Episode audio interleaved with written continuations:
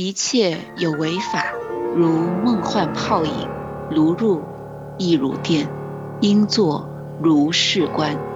让我们一起进入六法全说的世界。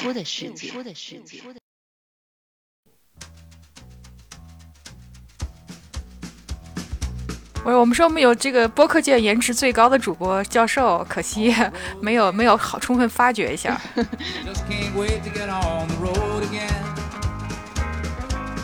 因为我博士毕业之后，我去做了一个那个近视眼的手术，然后我不知道这个听听众有有没有人去做过那个飞秒的手术啊？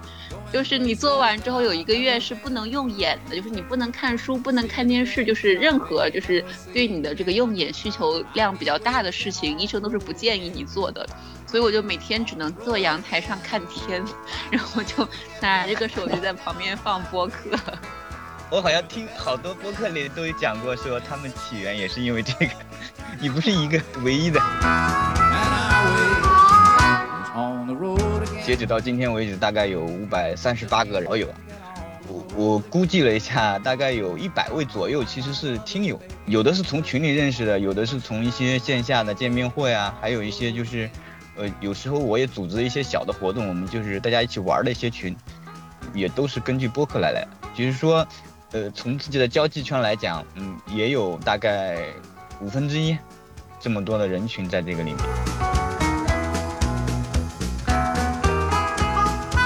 很情绪化的东西，它通过文字表达出来，其实是不太容易共情的。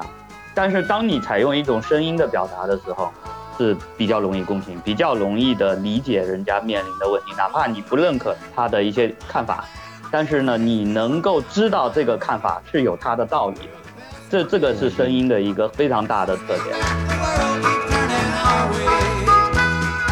那大家应该健身健身的时候应该也会听吧？健身健身的时候，因为我发现健身房很吵嘛，因为只有降噪耳机才能让你在健身的时候，哎边跑步或边踩这个椭圆机的时候能听着播客。我觉得慢慢的人会进入一种那种禅定的那种阶段。所以，我我我，我们这个地方是不是应该说一下这个感谢馆长？因为六爻助理也是馆长，虽然可能知道人不是特别多，对，是的。所以此处鸣谢馆长。我们的节目也都是馆长帮我们传的。All right，大家好，欢迎来到六法全书的最后一集，也是六爻的最终话。今天我们这期节目是一个多人的组合，因为想最终化节目有一个不太一样的结束，所以请了几位热心的听友一起参加我们的活动。我们先请大家和听众们打个招呼，还是先从教授开始吧。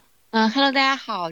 这一期的缘由呢，可能因为本来我们这一期呢，我跟沈行姐是打算录禁酒令的，但是由于我摸鱼实在是摸得太开心了，所以我就没有时间准备，所以我们就决定换个形式，我们来搞一期无主题闲聊。大家好，我是小车，七零后，在福州听这个六爻，我都忘了什么时候开始听的，就记得好像是以前讲 Steam 的时候。呃，印象挺深的，别的都都不太记得了。那下边请别的听友来介绍吧。呃，我叫小黄，我现在居住在杭州。嗯，我目前呢主要是从事一些这种无线网络的一些工作。啊，大家好，我是 Alan，我现在居住在上海，现在呢主要是从事一些在快消一家快消品公司从事一些采购的工作。听播客大概可能有从啊呃大学时候开始听起，大概也有差不多十五年以上了。啊，然后能够很有幸来到远行姐这边呢，可能也是突然刚刚想来，应该是被古村老师他们给引流到这边来的。对，此处鸣谢古老，Q 一下。这次想做这个最终话呢，其实也是满足我跟教授的一些好奇心，就想知道听我们播客的都是些什么样类型的听友，都是做什么工作的，一般听播客都有哪些习惯，所以我们就在群里找了几位比较活跃的听友来一起做。我应该是大概也是上大学的时候接触到播客，大概应该是从零八年左右吧。嗯，那个时候哦，好早呀。那时候也是刚是刚开始有了一个自己的电脑嘛，那时候就是然后喜欢捣鼓各种软件。上学的时候，大学嘛，空闲的时间比较多，然后我就喜欢听那个 iTunes 上找一些节目，但是觉得那个还还蛮好玩的，就是能听到各种不同的声音。但是早期的时候，因为节目也比较少嘛，可能能听到的也就是，嗯，可能那些播客的元老，比如什么有的聊呀，什么糖蒜呀，还有一些三角龙啊，科学脱口秀啊，反正基本上那时候就开始接触到这些节目。但是最开始也不是特别重度的用户，因为早期听起来就不是很方便嘛。我不知道大家是不是也类似的这种经历啊？呃，实际上是的。其实像我最早听播客呢，也是因为在应该是在零五年还是零六年的时候，那时候也是通过 iTunes，那时候主要是为了学英语，然后还有一个爱好呢，就是乡村音乐。因为那个时候呃，国内相对来说乡村音乐的一些这种呃比较正统的节目比较少啊，然后那时候呢就哎就突然发现，在 iTunes 上有很多美国某个小地方的一个音乐电台，然后里面会有很多的这种谈话类的节目，介绍乡村音乐的一些历史。哎，然后当时还有一个缘由呢，就是是需要去找一些，呃，英语练习英语听力的一些材料。那么在 iTunes 上呢，它会有比较多的符合你自己兴趣的呃一些节目。哎，那听起来就会比你过去去听磁带呀，或者听那种啊 VOA 啊或 BBC 的这些节目会有意思很多。所以大概就是这么上路的。嗯。呃，我的话应该是最晚的，我是相当晚，我应该是在一五年开始听播客的。我记得开始应该是，要么是天书广播，要么是陛下观，就是当时 IPN 已经不怎么热闹的时候，我才开始听。因为我的兴趣爱好呢是比较喜欢人文旅行啊这些方面，那陛下观正好这个非常贴合我的需求嘛。然后那时候就就听到这个节目就非常兴奋，我到处向人推荐，然后所有人都说啊这个片头实在太长了，听不下去，我印象很深啊，所以我是比较晚的，啊。说到片头，我想起我们好像我哎远行姐，我们是不是有一次去？那个在土耳其的时候，我们还有英是我们是不是 cosplay 录了一个陛下观的片头？对对对，英在那个剧场，那个古罗马的剧场的正中央，然后录了一段。对，嗯嗯，对，如如果能找出来，我们可以在这放着这个给大家这个听一听，到底有多那个片头有多长？那个那个片头是不是李如一定出来的？好像我记得 IPN 都那个味儿。说到 IPN，其实我我最开始听播客就是听的 I IPN，虽然可能跟我的人设不太符，但是是因为我我呃我这样听起来，各位嘉宾听播客的时间都好早呀。这个我基本上也是在呃一四一五年那个时候，因为在美国很无聊，然后要去找我的小伙伴们，需要开很长时间的车，因为我一个人住在一个非常离离群所居的地方。我们那些这个学那个。这个软件编程的小伙伴们，就是就是他们就这个推荐我听一听这个 IT 公论，所以呢，我就就是纯粹是因为我也听不懂嘛，纯粹是当背景音乐听的。所以后后面李如意他们这个 IPN 旗下多了很多人文类的节目，包括刚才大家都提到的陛下观，然后慢慢的就开始听的比较多了，嗯。我现在想起来，我可能最早听到的也应该是 IT 公论、内核恐慌那几个。嗯，对。后来才听，但是对，但是当时没有形成规律的听，就偶尔下来听一下就就过去了。规律的比较大剂量的听博客，那应该是从这个陛下观和天书广播开始的。我印象里是这样。哦，说到这个，我大剂量的开始听播客是由于一个偶然事件。因为我博士毕业之后，我去做了一个那个近视眼的手术，然后我不知道这个听听众有有没有人去做过那个飞秒的手术啊？就是你做完之后有一个月是不能用眼的，就是你不能看书，不能看电视，就是任何就是对你的这个用眼需求量比较大的事情，医生都是不建议你做的。所以我就每天只能坐阳台上看天，然后就拿这个手机在旁边放播客。我好像听好多播客里都有讲过，说他们起源也是因为这个。你不是一个唯一的。我听播客也是大概零九年以后开始的，因为我在那之前我是开车上班，后来零九年以后在伦敦就坐火车上边，然后我住的比较远，每天单程大概一个一个半小时还要多，所以我说我有这个硬核需求。那个吐槽一下伦敦的这个，因为我们住的是就是属于的那种 commuter belt，所以就是坐火车是没有座位的，所以我也不能看书，嗯，只能站着，所以就听听播客的要求就大涨，所以一开始。大概跟小黄听的差不多，什么有的聊、科学脱口秀是听的最多的，然后还有一些英文的播客，就是有一搭没一搭的听着，一直到陛下观天书啊什么的时候，才进了慢慢进了人文的那个。原来一直是听英文的和那个科技类的比较多一点，所以嗯，文史类的是这几个节目开始慢慢听起来的。I I P N 还是带起了大批的听众。啊，是的，我们向李如一同志表示敬意。他应该是在那个小宇宙的有一个什么上面讲过，就是怎么做播客的，好像有这个。啊，对，是的，我我想起来了，对，是有一期。他说最近播客圈还有一个这个堪称是这个类比小 S 跟黄黄子佼的世纪大和解。对对对，我也听了，对，大日密谈，对，哦，就是知道了，知道了。对，其实我还蛮感触的，真的。我觉得，因为我是从《大内密谈》就是刚开始的时候就开始在听，大概也就是一三年左右嘛。那那时候其实就是我基本上是最重度的时候，嗯，基本上我觉得我每周都能听十五个小时以上的播客。对对，因为其实我也是那个时候，因为那时候是呃，应该是一二啊一一年一二年的时候，因为那时候主要的一个呃诱因呢，是因为买了第一个苹果的设备，就是 Apple Touch。然后呢，哎，就会发现以前很多英文节目需要从电脑上去导，导下来，然后传到 MP3 里面。然后后来发现有个 Podcast 就非常方便，啊，然后，哎，然后就陆续会看一些榜单，然后也是大，然后就开始一些大家都听过的大内密谈呐，啊，这些就开始了。这个播客其实是苹果推了很大的一一把力啊。是的，是的，它。Podcast 做起来以后，真是觉得方便了很多，找起来、听起来都很都很舒服了。不过最近 Podcast 我觉得它这几版 software 都做的很很差劲，使劲想吐槽一下。我还没用过那个苹果的那个，对，因为我一直用 Podcast 用了很多年，呃，所以说别的软件都不太会用。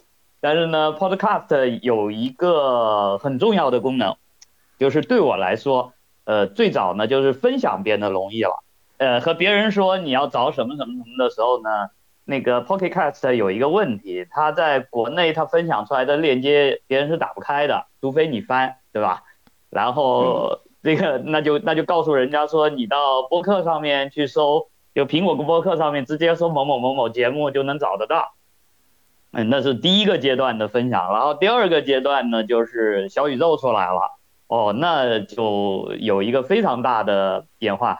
就我有装小宇宙的 APP，但是我不用它，就我没有用它来听，呃，我用它干什么用呢？就是专门拿来分享，就是它可以把它分享到那个呃微信里边啊，分享到其他的这个实时实时通讯软件里边去，哎，我觉得这功能特别好用。我也有小宇宙，但是我的小宇宙的功能在于，我有的时候用它，我基本上我的 post podcast 是用来听我订阅的节目的。然后有的时候呢，我我的小宇宙是用来听一些，就是找发现一些我并没有订阅的节目。然后呢，这个单集比较有意思，但是我看看其他的这个集，我也不是很想订阅，所以我就拿来听单集的节目。那它算法不准啊，没法给你精准推荐啊。呃，可以用来做检索嘛？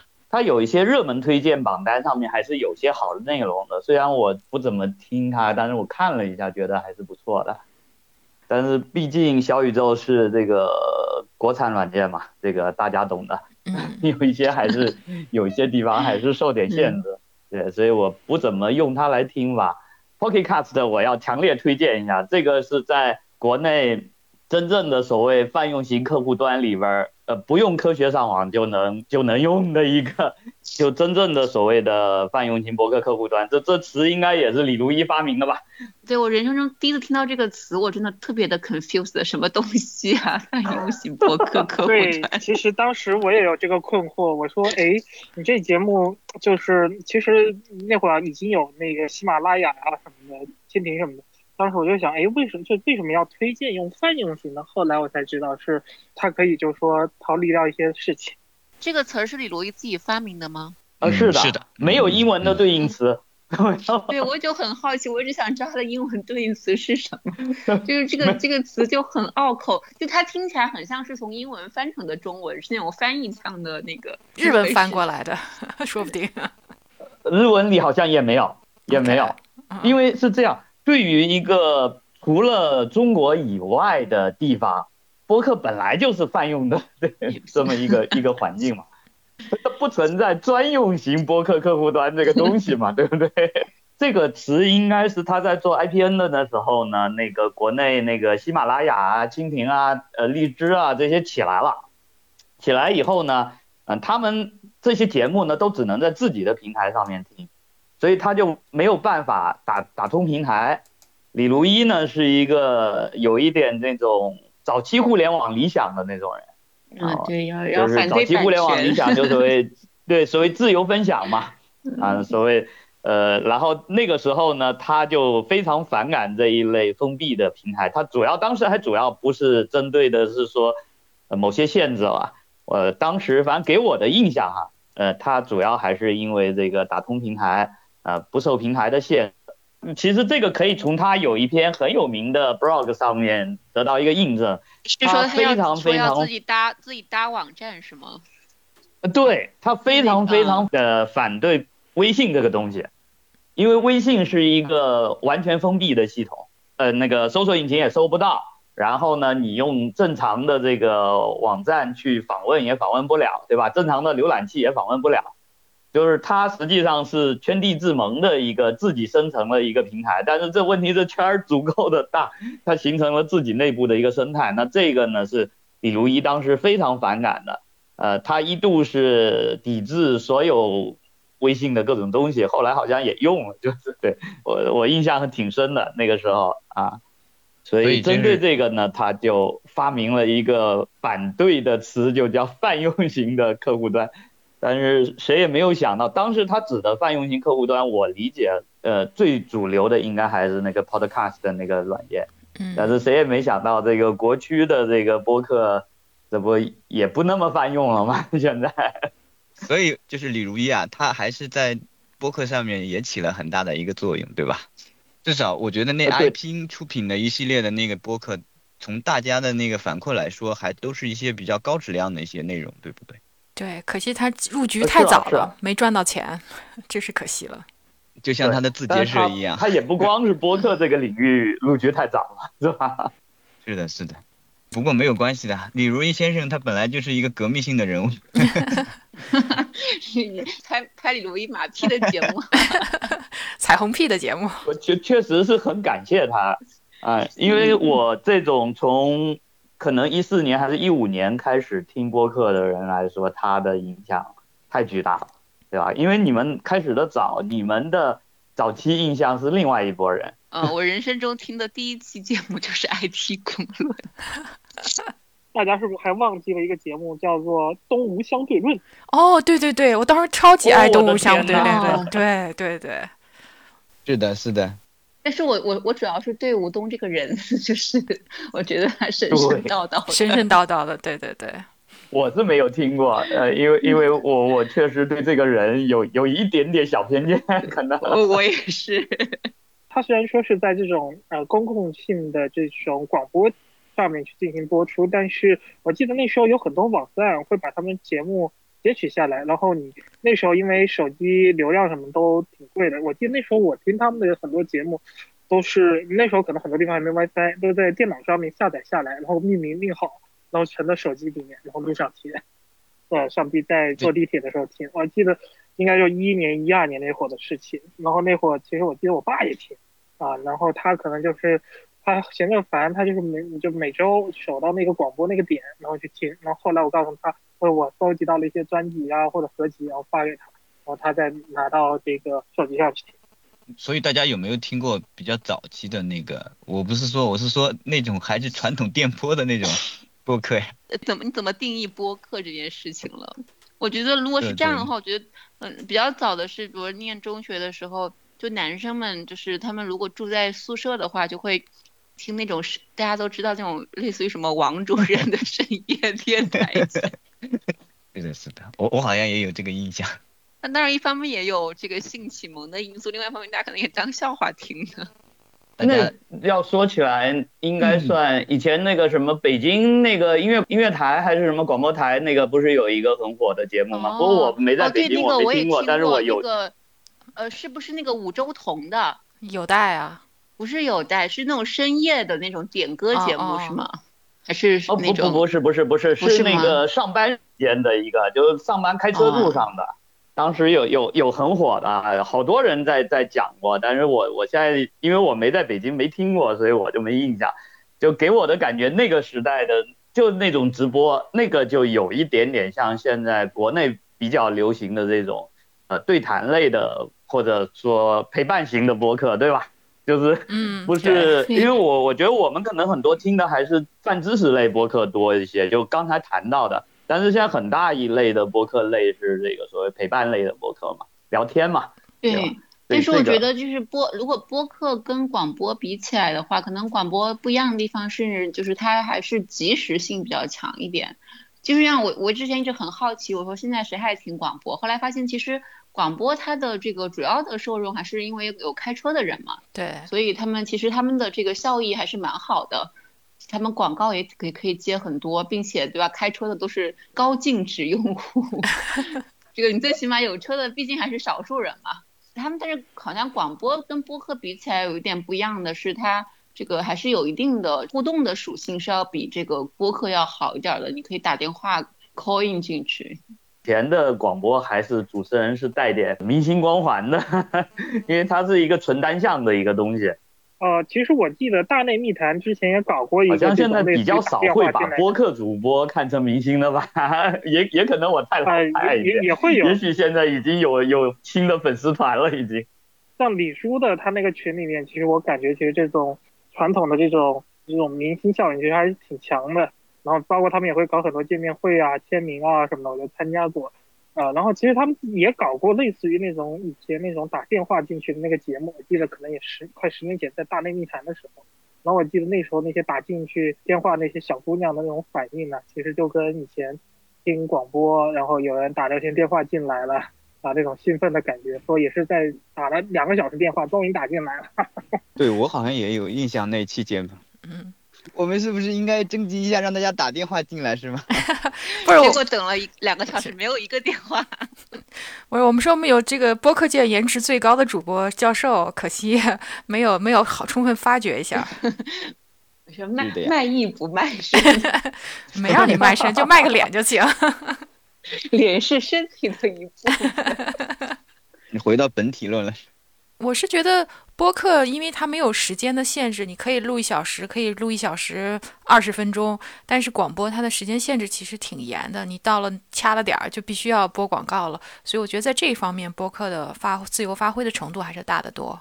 觉得现在大概好像我觉得，但是我这个看呃这个印象也不一定准，我好像感觉现在的播客他们其实也是会控制时间，他们好像都不希望录得太长，是不是录太长了，他们感觉这个听的人就会少呢？但是其实我个人我是很喜欢听时间比较长的播客的，一般那种几十分钟的二半个小时以内的我都我都不想听，我就我一般都会选那种一个小时以上的节目听。呃，我我感觉哈，因为我我是外外行，我是圈外人，我给我的感觉就，比如说有一些是很明显是它有商业组织在里边吧，它也呃或者就是说它有这个明显是要征求这个希望这个用户群喜爱的这一类的，另一类呢是更多是自己表达的。啊，我我听过一些特别特别小众的，可能听众就就几十个的那种博客。那他就他也不在乎，他就他就自己自己喜欢说什么就说什么，啊，这这是另外一种，然后后者经常很长，因为他就有那么多想说，我可以分享刚刚今天我碰到的一件事儿，是我今天下班的时候，我就随便点了一下那个上面那个小宇宙上面的第零期，我就去点了那些播放量是零的，然后我去听了听，然后我我就发现，其实我觉得录节目也不是什么难的事情。录节目确实，像我，我跟远晴姐就是，我们也从来没有提纲，所以远行姐问说有没有提纲，我说我们从来也没有过提纲，我们都是这个随便录，然后就全部丢给远行姐去剪。但是说到这个点击量很低的，这个最伤心的就是小这个六爻在小宇宙的点击率一直非常非常低，所以我就在想，我说有些点击量特别高，几千的，我说为什么呀？这个世界上是没有道理的。我们教授这么好的节目，居然点击量这么低。哎，我觉得其实是一种这种惯性嘛，有很多他们就是看明星啊，或者有些就是一些爆点啊。我们其实这种本来你比如说我我就说拿拿别的一些算比较成功的节目，其实他们播放量有的也很少，可能有的只有几十啊。比如说他可能是不在这个平台，他有的人是比如说他就是喜马拉雅上这个平台上播放量很大，但是可能反而这个节目在小宇宙上它本来点击量就很少。这个它可能也有这个用户的一些跟节目的一个相关性吧，我觉得。嗯，是的。哦，喜喜马拉雅有一些定定数吓死人那，我随便一看一百多万个定数的，有的都有。嗯。像我之前可能听过的一些这种汽车类的，啊，一个一个这种那个三刀啊，就百科全全说，我其实也是很早从它前面可能个位数的期开始进，然后后面就看它怎么样一步步的。就是做商业化成功，一开始也就自己一个人在那叨叨叨，可能播放量可能几千，到现在我前段时间去看了一下，可能都到两三百万的一期的都有。那在这在播客界其实非常罕见的一个很恐怖的一个数字。那么其实上你也可以看到，它这个其实又又回到前面那个时长的问题，我想可能他们也是出于一些对于这种完播率的一些考虑，包括数据上的一些考虑。啊，比如说你可能他们这种节目肯定是要考虑到，比如说跟哪个品牌做合作，他可能考虑到这个完播率，那他可能就是会设定在三十分钟或四分钟，正好别人开车上班的路上，哎，你正好能够听完，就把他这期节目听完了，可能他这个完播率就会显得非常高，可能是出于这样的考虑吧。哦，我都没有听说过还有 完播率这个东西。啊，对，它是有数据的，百分之多少的听众中途跳出了。然后平均在多少多少时间之前跳出的啊？这个是有有数据的。觉得一些很火的博客也挺长的，你比如像随机波动这样的，动不动也是一个多小时，我看它也挺火的，是吧？日谈也是很长，也都是一两小时，动不动。关键他们不剪啊，他们这个也不要什么，就录成什么样就那么播就行了。他们不剪的，呃，早期的时候吧。哦。我我很震惊，还真有人不剪的。对，基本不剪吧。从从我的理解，听了，我现在没怎么听，原来听过很多集，就是觉得基本上不剪，所以就比较省事儿嘛。他录个一个两小小时，他就往上一扔就行了。嗯，对，我是觉得可能深度用户都不是特别在乎时间的啊。但是我就带来一个问题，我喜欢听的内容太多了。时间不够，所以我被迫都是倍速在听。就你开始说那个，觉得你讲的挺快的，我我刚开始倍速也听不下去，觉得这么快哦。但是后来就因为时间不够嘛，就先调一点二倍、一点五倍，后来就变成两倍，已经习惯了，就 觉得。所以现在听到和真人对谈的时候，觉得哎，怎么这么慢？哎，但你不觉得其实有时候？这是一种焦虑的表现吗？其实你不需要那么多内容啊。呃，对对对，呃，这个我当时我有过一个自我的分析，就因为呃，我开始是挺看不上所谓效率派的人士嘛，就是他感觉人生所有的事情都要高效完成，对吧？这个也不叫看不上，就我不怎么喜欢啊，就因因为我自己其实是一个比较不是效率很高的人。但是呢，有一个问题就是播客里边我喜欢的内容比较多，那喜欢的多了，你就老觉得我想听，就都不是有用的东西啊。我我记得那个有一个台湾的播客就就比较，他的那个呃片头就是我们专门提供无用的知识，大概是这个意思。反正我就莫名其妙就比较喜欢听那些，反正也没啥用，对吧？但是挺有趣的东西。但是你想听的多了，那就被迫就就时间就往上加了呗。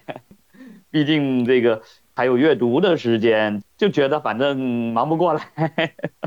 我觉得以前啊，我也一直觉得播客对我有什么影响，而且我觉得影响还蛮大的。但但我其实没有什么做过这种定量的分析啊。那天远行姐说让我 让我来让我来看一下，然后我就我就简单想了一下，我列了几条，我觉得还是。真的影响还是蛮大的呢，就是我看了一下，我大概比如说我从就算了一下，就从一二年到现在，比如说我大概买了有三四百本书，但是大概有百分之八十或者是七十左右的内容，其实都是跟播客相关的，就是这些这些书单呀，这些书目啊，其实都是。听播客里面听到的，然后可能就记下来，也不一定是当场买，反正就放到那一个自己的那个 list 里面，然后等哪天看做活动了，然后我就一次买个二十本、三十本这种，把它全部一一次买回来，但也不一定全部都看了，但是我是说至少从呃书这方面来讲，我是受到了挺大的影响。还有一点就是第二点是那个呃好友，我也看了一下，我截止到今天为止大概有五百三十八个人这个好友啊，我我估计了一下，大概有一百位左右其实是听友，嗯，有的是从群里认识的，有的是从一些线下的见面会啊，还有一些就是呃有时候我也组织一些小的活动，我们就是大家一起玩的一些群，也都是根据播客来的，就是说呃从自己的交际圈来讲，嗯也有大概。五分之一，这么多的人群在这个里面，还有一点呢，我看了一下是那个自己手机的 app，其实早期听那个科技类的播客嘛，就是会发现你自己手机里装了很多很多的 app，我那天看了一下，大概也有两三百，两百多这种，我估计也有七八十、八九十这种，也是通过那个播客里面推荐的，可能这两天已经好很多了，已经没有以前那么疯狂了，以前是经常是下了删，删了下。以前那个手机容量也不够，我的影响还还是挺大的，就是因为上回和远晴姐聊天的时候，我也讲到过，就是怎么说呢？就我作为一个七零后嘛，四十多岁，觉得就是逐步逐步思想会僵化掉，就可能你跟你生活的人群是有关系的嘛，特别是那播客感觉是整个的圈子会非常不一样，特别是现在。新兴的很多博客，很多都很年轻，听友群里边都二十出头的为主。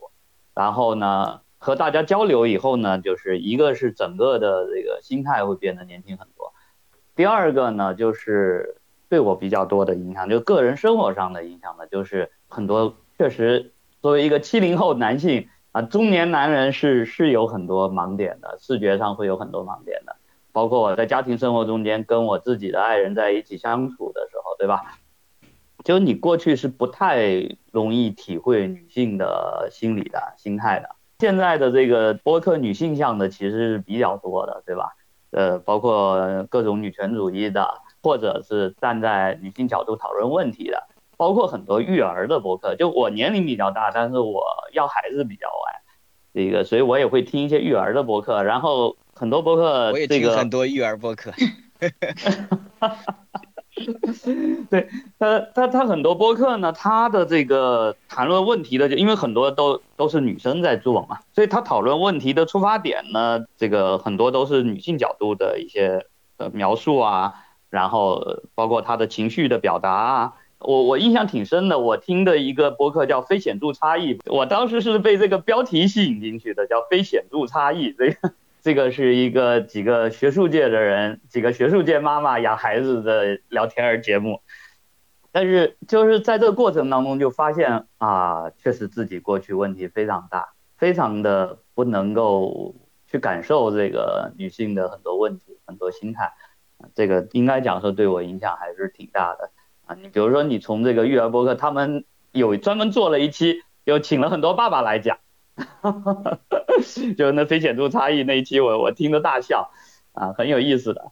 然后呢，在这个过程当中，你就会发现，男性普遍就即使是那些呃，我觉得已经非常标杆的男性，呃，中间也是会有很多的不注意的。他他因为从小嘛，整个社会给我们的教育确实是不太能够体谅，呃，女生她在整个生活当中，特别是在生育养育过程中间的问题的。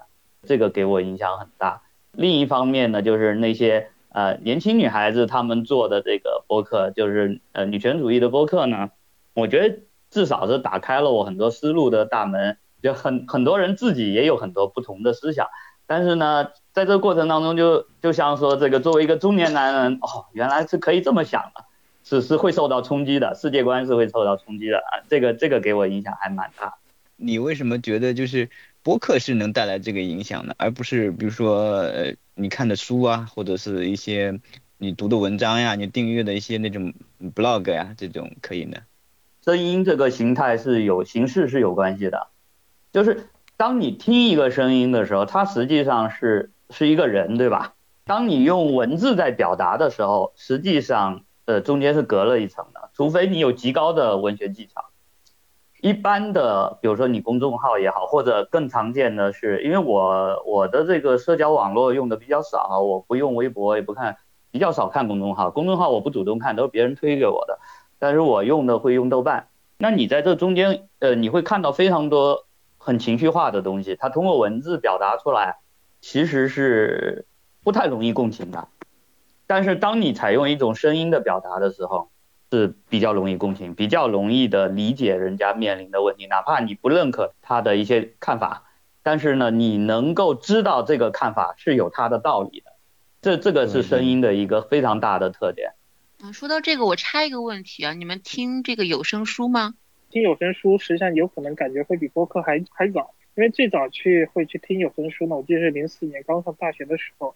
那时候是在学校的书呃地摊上买了一本呃那个比尔克林顿的一个英文版的著作，呃自传叫《My Life》，然后后来呢就觉得这看这文字啊，哎，因为那会儿英文水平还不行，实在有点看不下去呃，然后后面就偶然在网上看到有有他有，因为这种有声书这种出版物呢，在呃欧美国家它可能会比较早，很多书它都会配那个作者亲自朗读的那个有声的呃光碟或者。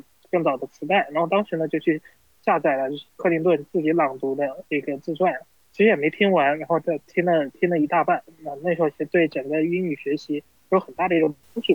然后后来呢又，哎，其实这又可以聊了一个一个互联网的一个网站叫 Varian CD，那时候呢你在 Varian CD 上能发现很多这种呃有声书的读物，那时候就就下了很多，然后也听了很多。这个可能在海外的人不一定熟悉这个网站，这个在国内可可重要了，那是 重要信息来源。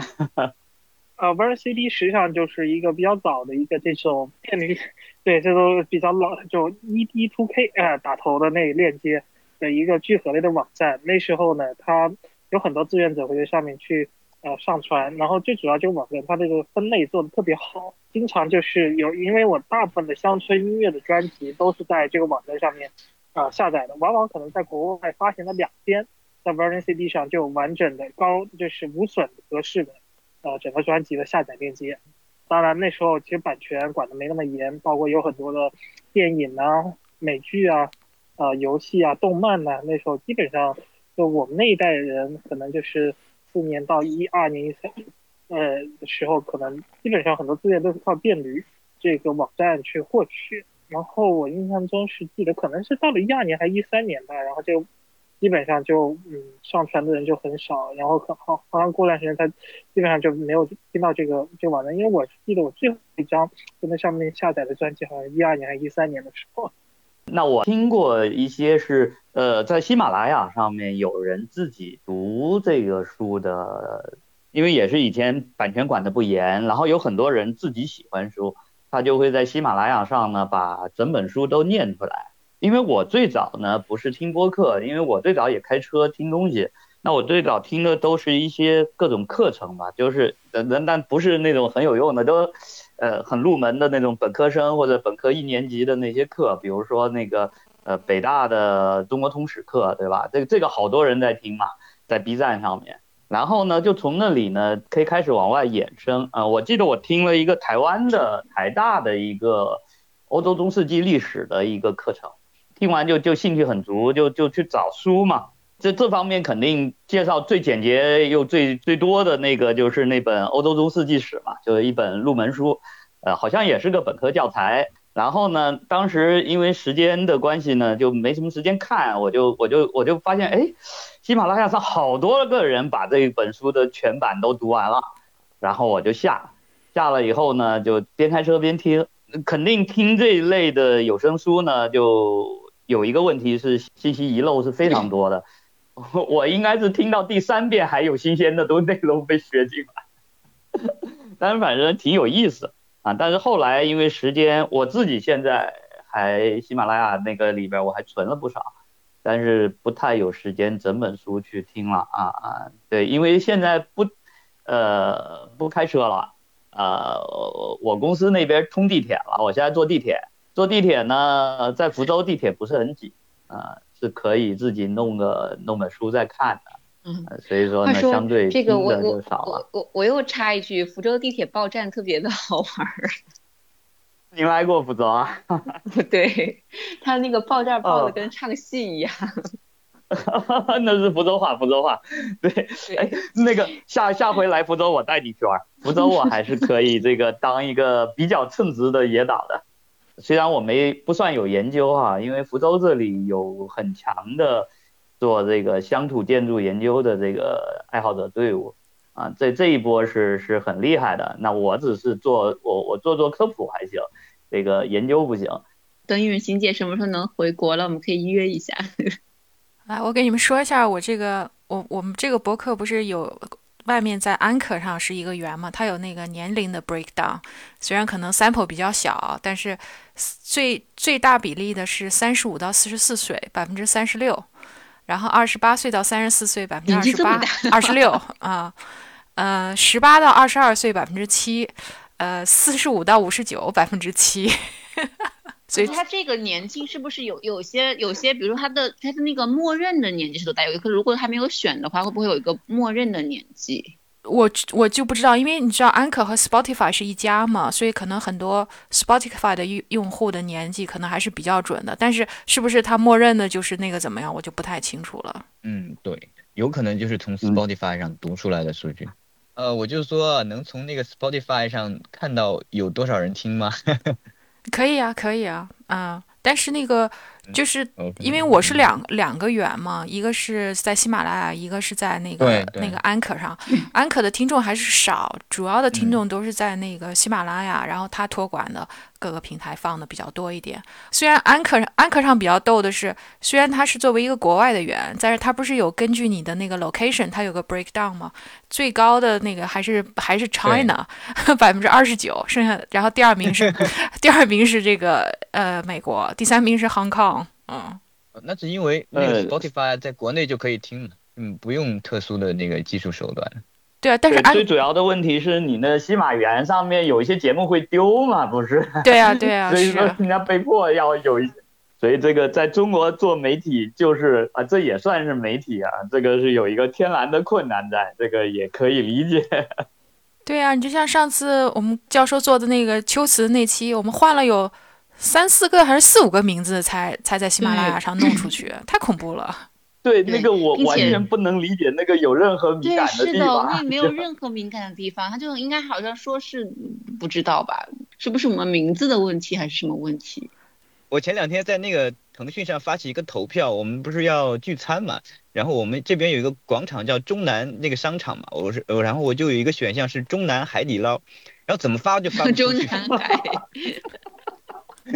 这一下，然后后来才发现是中南海啊，哦，对，哦这样，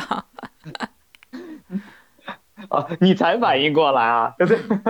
是的是的我第一反应就是这敏感词了，敏感词了，这就。对我我我就还很纳闷，很奇怪啊，我觉得现在的这个检索能力实在太强了，是吧？这个那没有，就说明他们检索能力实在太弱了。太弱了，对呀、这太不智能了，这个是 九十年代的这个水准。不，对对对他是因为是这样，现在都是宁可错杀不可放过，所以说他这个就不做断词了，就。嗯，是的，是的，对我记得我曾经在那个咱们听友群里讲过，我我就在小宇宙上自自我介绍的时候写，我说是我是六爻的那个这个播客制作人，然后六爻就是就是敏感词。我就觉得特别惊讶，我说啊为什么呀？我就我就自我的介绍，我就就是写不了。你涉及到封封建封建迷迷信 对对，好像就是这个，这个一点都不符合社会主义核心价值观。对啊，弘扬社会主义文化嘛，传统价值文化的。就是关于我们要不还是回到那个节目上来，我想到了一个问题，就是说我其实觉得这个播客呢，它其实有点像我的这个信息漏斗。其实我我觉得我塞一些信息就是通过这些播客来塞的，因为我觉得我获取的大部分的信息来源 现在是从播客上来的。因为我我觉得我把我些那个常用的什么新闻客户端，我手上手机上基本上是都删光了嘛。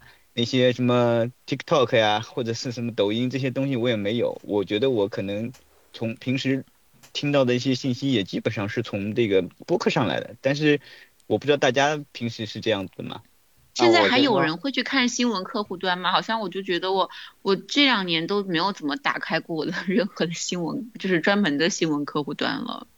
国内应该还是头条非常强势的，很多人在看啊。我在地铁上瞄一眼都看到不少人还在看头条。当然，呃，这这这比起那个看小视频的那那差远了，就是了。呃，小视频应该是一个很重要的信息传播渠道，但是我自己没有在用。但是我发现，就是其实挺多严肃的人也在用这个，呃，比如说这个做这个乡土建筑研究的，就有很多人收集到了这种各种地方的一些一手的东西，就盖房子啊，做什么的这个这个，然后还有做语言学研究的，然后就会发现各地方言的这个小视频都都都成为他们研究的对象，所以这个还蛮牛的啊。当然我不太懂啊，我这这个作为外行蛮看到的。然后呢，对于我自己的信息渠道呢，播客算是一个，因为有一些新闻类的播客。然后呢，可能对我自己可能更多的还是豆瓣，嗯，因为可能我 for 的一些人，呃，他们会比较会会会有一些信息可以传得出来嘛，然后我会看他们。另外，包括书籍的推荐啊什么，可能，嗯，豆瓣对我的影响会更大一些。毕竟我零五年注册豆瓣，这个比较早嘛，用了十几年。积累了一批这个好友，是高价值好友，开玩笑啊，指的就是说在在能够提供各种知识和信息方面很有价值的人。啊，那这里我觉得大家是不是可以再聊一下，就大家平时听播客主要用哪些设备来听？哎，是直接手机外放呢，还是说是用那个蓝牙音单个的那种蓝牙音响，或者说是哎要接上那种？那种立体声的音响，或者大家是习惯用哪个耳机，在什么场合？因为我觉得听播客来说呢，呃，我觉得 BOSS 那些降噪耳机啊，是我们这些听播客的人的一大福音啊。因为以以前呢，如果你就拿普通的那种有线耳机，最早在地上听，其实你花非常大的劲才能听清楚，或者把音量开得特别大才能听到的，实际上对对你的那个听力不是特别友好。但后面发现有 BOSS 这个耳机，心水了很久的，后来有一次。出国的时候，我就张在老旁边说：“我一定要买这个。”然后就买了一个 BOSS 的那个 QCR 零那个降噪耳机，哇！然后从此以后，人生就这个听播客就进入一个新的境界。我平时如果是不在家的时候，我都是用降噪耳机听的。但是如果我在家的时候，我把它当背景音，我就会开手机公放。特别是此处再 Q 古老，就是你们有没有发现，陆叔是一个很好的催眠节目，就是他们两个说话的音调特别好催眠。我我是听李厚成觉得很催眠，所以如果当催眠节目就是放公放手机公放。嗯，我听的设备其实跟跟个人状态有关系吧，因为呃，比如说你早先可能一个人的时候可以用功放，或者是我还买过大内密谈的那个音箱啊，或者是那个音箱，或者是比如说用自己的耳机。哎呀，不是羞耻感，我觉得是自豪感。我说早期的时候可能就都都有，但是现在自从比如说你有了家庭，有了小孩，其实功放就很不适合，特别是有些对，有时跟父母在一起，他们也不乐意听你这些东西，基本上还是不能影响别人嘛，对吧？对对，基本上还是自己戴耳机为主。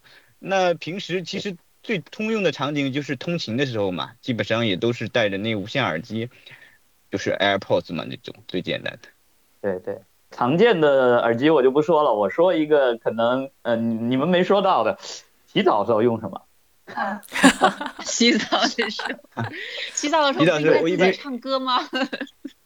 呃，我一般就是这样，我买了一个浴室用的蓝牙音箱，音质很很一般，但是呢好处呢，第一是防水，第二呢是尾巴上面有一个超大的吸盘。然后洗澡的时候，啪往那个热水器上一贴，然后就悬在头顶上。这玩意儿还还真是挺有用处的。这是有多大瘾呀？然后然后再开着倍速，对吧？啊，对，还开着倍倍速，天哪，真的是太变态了，太变态了。连洗澡的时间都被这个声音填满了，那你平时什么时候去自己想事情呢？还是你在听音乐的时候就会自己想，呃，不是这样，洗澡的时间反而是你反正这个时间闲着也闲着，对吧？但你你晚上很多时候实际上我是不听播客的，那很多时间你整块的时间可能对我而言，读书会会更多一些。那播客呢，它可能比如说通勤时间，然后偶尔的这，呃睡眠时间，睡眠睡眠催眠嘛，然后偶尔这个休息一下的时间，对那个可能更多。对，每次洗澡或者上厕所，反而是那个大脑最活跃的时候。那大家应该健身健身的时候应该也会听吧？健身健身的时候，因为我发现健身房很吵嘛，因为只有降噪耳机才能让你在健身的时候，哎边跑步或边踩这个椭圆机的时候能听着播客。我觉得慢慢的人会进入一种那种禅定的那种阶段。啊，对对对，因为我前几年就是有娃之前，我是这个啊，那应该一四一五年的时候，那时候疯狂听播客比较多。因为那时候呢，我跑步练的比较猛，反正跑步动不动就两小时起那种，嗯，结果就就，呃，对，那那那阵子就是正好跑马跑的比较上上劲嘛，就是每每每个星期至少一个半，然后呃一个半程或者稍微多一点两个半程或者一一个半程加一个全程这样的练，所以那个那阵子就听播客听的特别多，就是都都用都用这个。后来这个有娃以后不能这么玩了，你不能天天在外边跑，所以带娃的时候听。但是好像带娃不能太走神，所以也没有听的特别多。最近就少了，最近因为我主要游泳为主，没法听啊。有有有有这个狂热爱好者说要推荐那个游泳用的耳机，但是我我我还没有到这个程度。呃，那天是在应该是在那个忽左忽右群里边。啊，有有有一小波这个大家要推荐游泳用的耳机的这个互相推荐，我一听哇，这也太猛了！哎，所以大家加的那个播客的那个听友群多吗？对，我也很好奇。啊，我是加的挺多的，然后这个群，然后之前是在啊，我我能说一下，我就是我我说一下我加过群，然后我自己退出或者被踢出来的一些经历。可以可以，然后欢迎欢迎。之前还加过这个呃一个啊，最早是还有那个天书广播的群，天书的群应该都被炸了吧？啊，最早那个群还在，但是呢，因为之前呢就嗯里面有些这个或里面一些反贼或者一些匿名的这些呃诶一些就那种滋滋味的词用用用太多了，所以一度我是很想退掉的。然后后来呢，就那群可能有人炒过之后，就大家纯粹又把它当做一个。类似于以前那种什么节目预告之类的来看了，就也没什么人在发发言了。然后后面，呃，也是加过忽左忽右的群，呃，因为这可能也是一九年的时候，大家啊，一九年还是二零年的时候，大家因为呃深圳南的一些事情有些分歧，然后然后我就被踢被那个主播给踢出来了，啊，被被主播给踢出来了。然后当时很多群友就纷纷加加我的那个好友以示支支持啊，然后那是我那个微信这个好 膨胀期，是我微信好友这个被就膨膨胀期膨胀期啊啊，然后还有呢，就在我还得再 Q 一下这个古村老师，因为录书的群呢是太太多，我感觉这里面也是分那个青铜哎白银还有会还有那种黄金那种感觉，然后因为。平时好像是不加会员就进不到那最核心的群，然后加的都是一些什么临时活动，过段时间也就解散了。对的，那那些临时的群后来都变成了那个活动预告群。呃，然后还以前还加过那个日谈的群，然后发现那群呢实在是里面说话的人呢太叨叨太啰嗦，后来实在嫌烦，我直接退出来了。录书的群也是个宝藏，可以可以真的当录书用，就是什么都可以在里面查得到。对，那应该感谢馆长。这么厉害啊！嗯，对。当然我都不查，我都直接问馆长，让馆长去帮我查。对啊，所以我我我我们这个地方是不是应该说一下这个感谢馆长？因为六爻助理也是馆长，虽然可能知道人不是特别多。对，是的。所以此处鸣谢馆长。我们的节目也都是馆长帮我们传的。那我是不太擅长交际的，所以其实我加的人也比较少。跟各个圈子不太了解吧？呃，我加的播客群不是很多，六爻算一个，忽左忽右算一个，然后还有一个叫做莫名其妙农广致富群，估计你们都没听过，对吧？呃，我想想，哎，那个节目正式的名字叫什么我都忘了。这是什么？哦是世界莫名其妙物物语吗？嗯，对对对对对对对对对对。这几个南南南京的女孩子，对吧？呃，对，主播是三个南京的女生，主要是里边比较会有一些奇奇怪怪的东西，挺有意思的，所以我加了那个群，而且在那群里还算比较活跃吧。然后别的就基本上没有了。如果如果是跟那个播客有关的话，就只有入书的群。嗯，因为第一个我在群里面我也从来不说话，我我都是潜水的。然后洛书的群，然后有那个天那个天书北京的群，然后呢，就是还有原来一些这个那个原来的这个陛下关的遗老遗少的群，然后还有就没有了，那个只能靠人超一个人撑着了，是吧？没有了，靠人超不断的换小号撑着。对 啊，超哥，超哥已经呃好多个群了，我已经加过他好几次好友了，已经。人草已经几次了。人五目数不清了。啊，人五目现在是，嗯啊，是吗？对对他有到五了吗？对对对他四还活着呀，我刚加了他的四号。他跟隔壁三胖一样，需要替身。他他是真需要这么多。哦，那那我觉得大家加的我觉得大家加的博客的群比我想象的要少嘛，因为我觉得大家都是比较 hardcore 的，结果发现没有多少嘛。是的，是的，因为我以前也加过一些，嗯就是各种各样的群都加过，但是好像后来发现能遗留下来的，也就是刚刚大家提到的，比如说那陛下关呀，什么六爻呀，可能我觉得跟这个听众，如果是实在是这个播客的影响力太大了，就是说他可能的人就特别杂，但是反而是这种播客的影响力没有那么大，反而就是大家这个来的那个听友啊，怎么说呢，比较 hardcore 一点，就嗯，对，因为人多了嘛，难免整个群的气氛就会变啊。对我原来在天书群里，后来有几个小孩实在是说的太乱七八糟了，然后我就退了。但后来好像不知道为什么天书群就忽然就就沉寂下来了，因为我没怎么看啊。对我加过天书群，我我我现在还在天书群里，但是我很我不说话的群我就不算了哈。对我和那个小车老师应该也都是在那个天书群，最早看到小车老师这个头像也是在天书群里面。啊，哎呀，惭愧惭愧惭愧，那个那那那个那个头像完全是因为这个，为了让这个工作联系的人看上去比较正常一点，不然这过于装逼这个很没意思。当然也很很多年没改了，就是懒得改啊。远行姐今天找的三个嘉宾，这个没有任何代表性。哎 很有代表性，都是 hardcore 代啊。表性的，对啊，我是说，都是在一个圈子里的啊，人。都是一个圈子里，对对对。因为没出可圈儿啊能就没有，那你可能本来的就没有六爻的圈子就很小嘛出圈呀，对呀，就没有别的圈里的人，都是一个圈儿嘛，不是刚说完。对对对对，对，大家都是嗯圈地自萌。嗯，哎，那我们要不要说说这个在？就是虽然六六爻没搞过线下活动，但是其他的群都搞过线下活动，也就说说线下活动的这个相关感受。因为有机会我是参加过，大概我估计有个七八次吧，但但是哦呃最近最近几年没有特别多。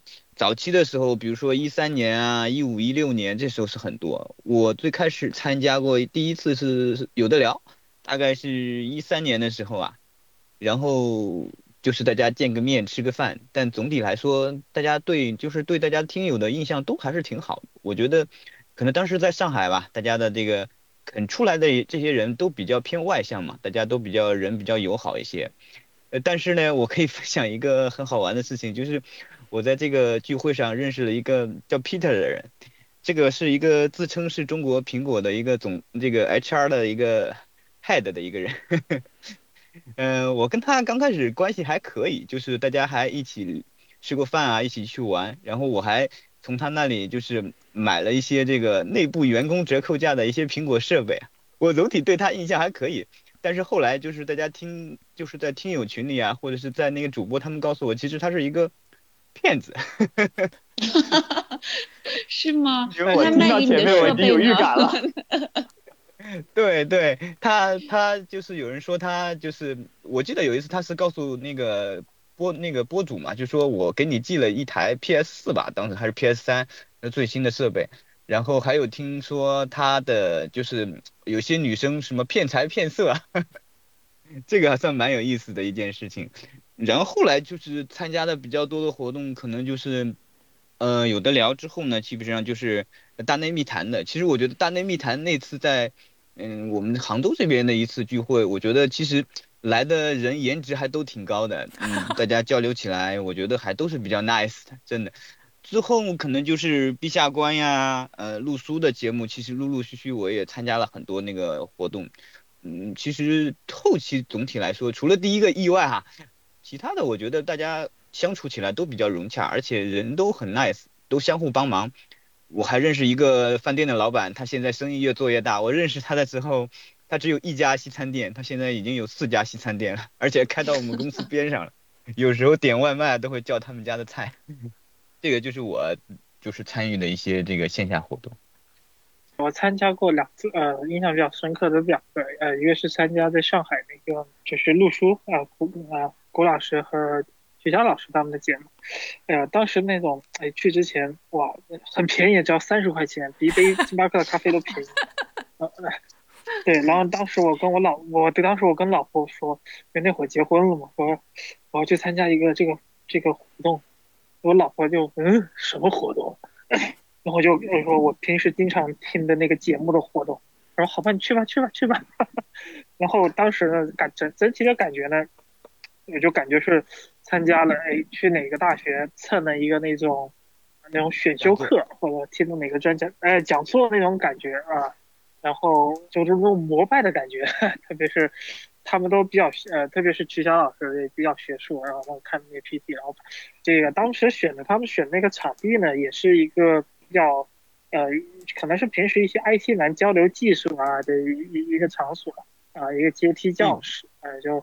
碧波路嘛，对，然后咖啡店，一个什么空间吧，然后就感觉，哎，这就那种爷青回的那种感觉 啊。还有一次呢，是带我老婆去的，就是参加那个日坛的那个活动。哎呀，那那活动真的是有意思。我觉得他们现场的发挥啊，绝对是比他们在播客上面能够要高两个度，要高两个度，甚至是我觉得是呃不亚于我听过的那个郭德纲的那个呃相声。当时他们是跟一个旅行旅行的一个组织叫那个稻草人，应该大家应该也听说过这个稻草人。嗯，对，小小左的，对吧？小小老板老板娘在那个露书的群里。对 对对。哎，他们他们就之前也是有很多这个，哎，拿还拿了很多稻草人的周周边啊，然后现在还还在我包上挂着呢。啊，然后呃，就他们现场的真的是也都是很很随意的谈那，毕竟他们都北京人嘛，那说起来。就基本上就一个梗接的一个梗，一个包袱接的一个包袱，基本上都是即即兴发挥啊。然后当时记印象最深刻就是，呃，那会儿那个小伙子穿了一条紧身裤，穿穿就然后把他那小腿的肌肉啊、大腿肌肉就显得特别绷出来。然后就有一个有一个现场互动环节，就就有一个听友就说：“哎呀，你这腿真好。”然后说踢，然后小友踢球踢的。当时当时呢，其实他们也会在这种现场呢，小范围就会分享很多一些私人的一些一些事情啊，可能大概的就是，呃，小伙子说了一下他以前哎曾经曾经是一个上海女婿，大概就简单的讲了一下这些，哎他对上海的情感啊，比较了一下这个上海的情感，呃，因为他在上他的双城记吧，嗯，那场主题就叫双城记，啊是说了一下在是，然后就是把上海给。各种花式吹了一遍，然后就因为他们北京人嘛，所以他们能可比较去可以去比较好的去去黑一下北京也没什么。因为那时候我我我太太也是怀孕去的，然后当时还特意留个合影说，哎，我们一家三口，哎，跟你们也合个影吧。哎，这是印象比较深刻的一场。啊，不错不错不错，还拖家带口的。哎，教授，你不是参加过那个当年陛下观组织这个逛逛逛故宫，是不是任超带的队啊？故宫对，就是这应该是我就是人生第一次，也可能是唯一一次参加的，就是就是纯粹的播客的线下活动。就是那那时候还是陛下，不知道大家有没有印象？有一次是那个陛下观有一期是讲那个乾隆花园的，然后呢，后来那个人任超和竹子。对，任超和竹子他们就组织了一个去逛故宫的活动，然后我就报名参加了。嗯，那是我参加的，就是后面当然后面入书的活动我也参加过很多次，但是由于那个时候就就跟古老他们比较熟了嘛，所以我也没有交过报名费，我都是去蹭的。但是我唯一这个正式报名参加过的，应该就只有这个任超跟竹子他们带队去逛故宫的那次活动了。那你觉得值回票值了吗？第一次印象很深刻嘛？挺深刻的，而且我个人特别深刻，因为你知道我原来在北京的时候，我我都是要穿高跟鞋的，所以我穿我穿了一双高跟鞋去逛故宫，走到后面我就特别想死。这是有一点辛苦，那是。这时候就是在大城市的好处了。我在福州就基本上没有什么机会，很少很少参加各种这一类网上的活动。说起来，可能只有我有印象的是这个，在很多很多年前，零七年。在北京出差，正好碰上过一次豆瓣上面的那个，当时有个豆瓣古建筑小组的活动啊，那是我参加过的，可能很少见的这种网上活动啊。那个那个小组后来都消失了，我还记得那次去仙踪坛，给我印象还挺深的。还是羡慕大家在国内啊，各种社交比较多一点。嗯，我也来讲讲我我 博客对我的影响，因为。我是做博客的，当时发现就是觉得自己在国外的生活的圈子太窄了，尤其是中国人方面的。然后因为做播客，其实，嗯，一开始是发发动。同学嘛，这个一开始的那些嘉宾啊都是同学，后来是，我后来我说是葫芦娃，这个找了一个，然后就再介绍一个，然后就慢慢慢慢扩大了自己的社交的圈，认识了很，因为做播客认识了很多朋友，而且都是各方面做得很出色的人，所以我觉得这一点从我自己来说，虽然做播客非常辛苦，但是还是觉得比较有 rewarding 的，就是认识了，打开了自己的世界，认识了不少的人，所以从这方面来讲，真是要非常感谢播客。大家都很都很好奇，为啥远行姐的嘉宾都是东一榔头西棒子，啥人都有？对，主主题特别飘忽。对，那是就应该看到这周我请到了谁。就只能看什么菜下什么。对，买什么菜下什么锅。对对，是这样的啊。我的，对对。对，但是我是觉得这就特别有意思。我是觉得远行姐的播客呢，就是相对其他的播客来说呢，会更贴近于一些行，就是其实会更打开大家的视野。特别是我反复听了很多遍这个关于这个呃光伏类的这个播客，因为包括说船舶的那几期，其实都请的是真正业界的大佬。那么实际上呢，他们的这种 inside 啊，就 inside 分享出来呢是。你可能在网上或者其他任何地方，你所能感觉不到的，因为你你可以想想这些其他播客请的这些嘉宾呢，呃，很多都基本上都是这种人文类的，呃，大部分都是文科文科类的，真正能够获得，要不就是说像科托这种纯粹就超硬核，我上来就什么这种理论物理啊，或者说是是某某科学技术前沿，真正这种和产业能够比较接近，也很少。对这个地方，我我我自己也总结了一下，我我觉得是什么？因为做播客的人，除了很少数，绝大多数人你年纪比较轻，所以他认识的人也也不太一样。像我这个年纪了，因为各方面的朋友啊什么的，他们都。就是我请的，基本上就是这些人在自己的这个领域都做的稍微的比较高端了一点了，所以你可能会觉得他给你给概括性的讲一些产业的东西，是因为他的经历有关系。那他的经历呢，又是因为跟我的年纪有关系，所以我我自己也想过这个问题。我觉得最大的区别就是很多播客是比较年轻的主播，他可能积累的也不够的，就这一点是其实有一些区别的。对对，然后我是觉得，因为我是觉得远行姐的这些很多播客内容呢。如果呢？我觉得这些人呢，如果去，因为有很多这种咨询公司，我觉得他们的这些那些讲话，一些业界的洞察，如果是真的是放在某些行业里面，可能这都是一个课程，可能随随便便卖个几百块钱一个小时这种。讲疫苗那期是吧？那期给我印象啊，很还是印象非常深啊。对我我我还经常推荐我太太去听六爻的节目。因为我猜他是做那个罕见病的那个药医药的嘛，我说她经常，我说野行姐、远行姐经常找一些医学类的这个大拿，我说你可以去听一听。对，我我们做过一期罕见病的嘛，那期那个人就是相当于那个中国罕见病的这个 organizer 那个感觉，他是海归嘛，就是他的确实是各方面经。对，他他太太是是我们原来那个中学的校友师姐，然后他听了我的播客，然后说，哎，你一定要跟我老公做一期，所以我才找了他。哇。哎，我也可以讲一下，我还做了一件事情呢，就是当时，呃，这个也跟播客有关，就是我们当时陛下关不是也就突然停播了嘛？对。嗯，当时我觉得其实我挺感谢那个各位那个主播的嘛，然后我就组织了大家，呃，因为在陛下关里有一个那个会员通讯嘛，他每每一期都会附一些他们做的一些那个照片呀，写的一些文字这种东西。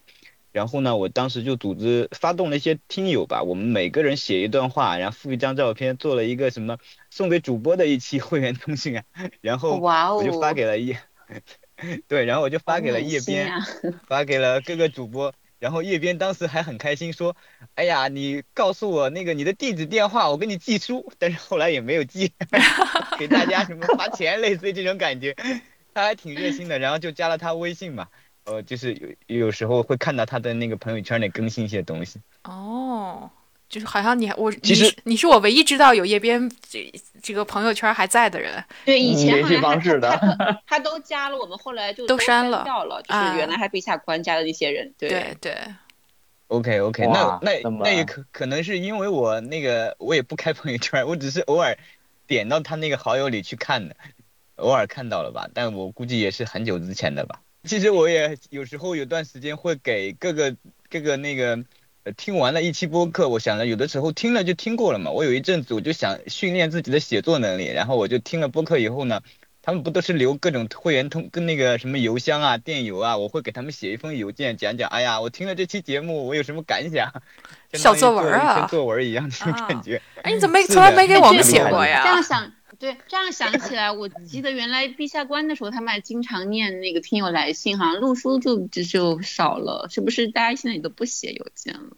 是的，我觉得比较少吧。嗯，但是我很伤心的是，我给那个迟早更新的那个任宁写了有八篇，我给他连续写了八篇，一封都没回啊！哇！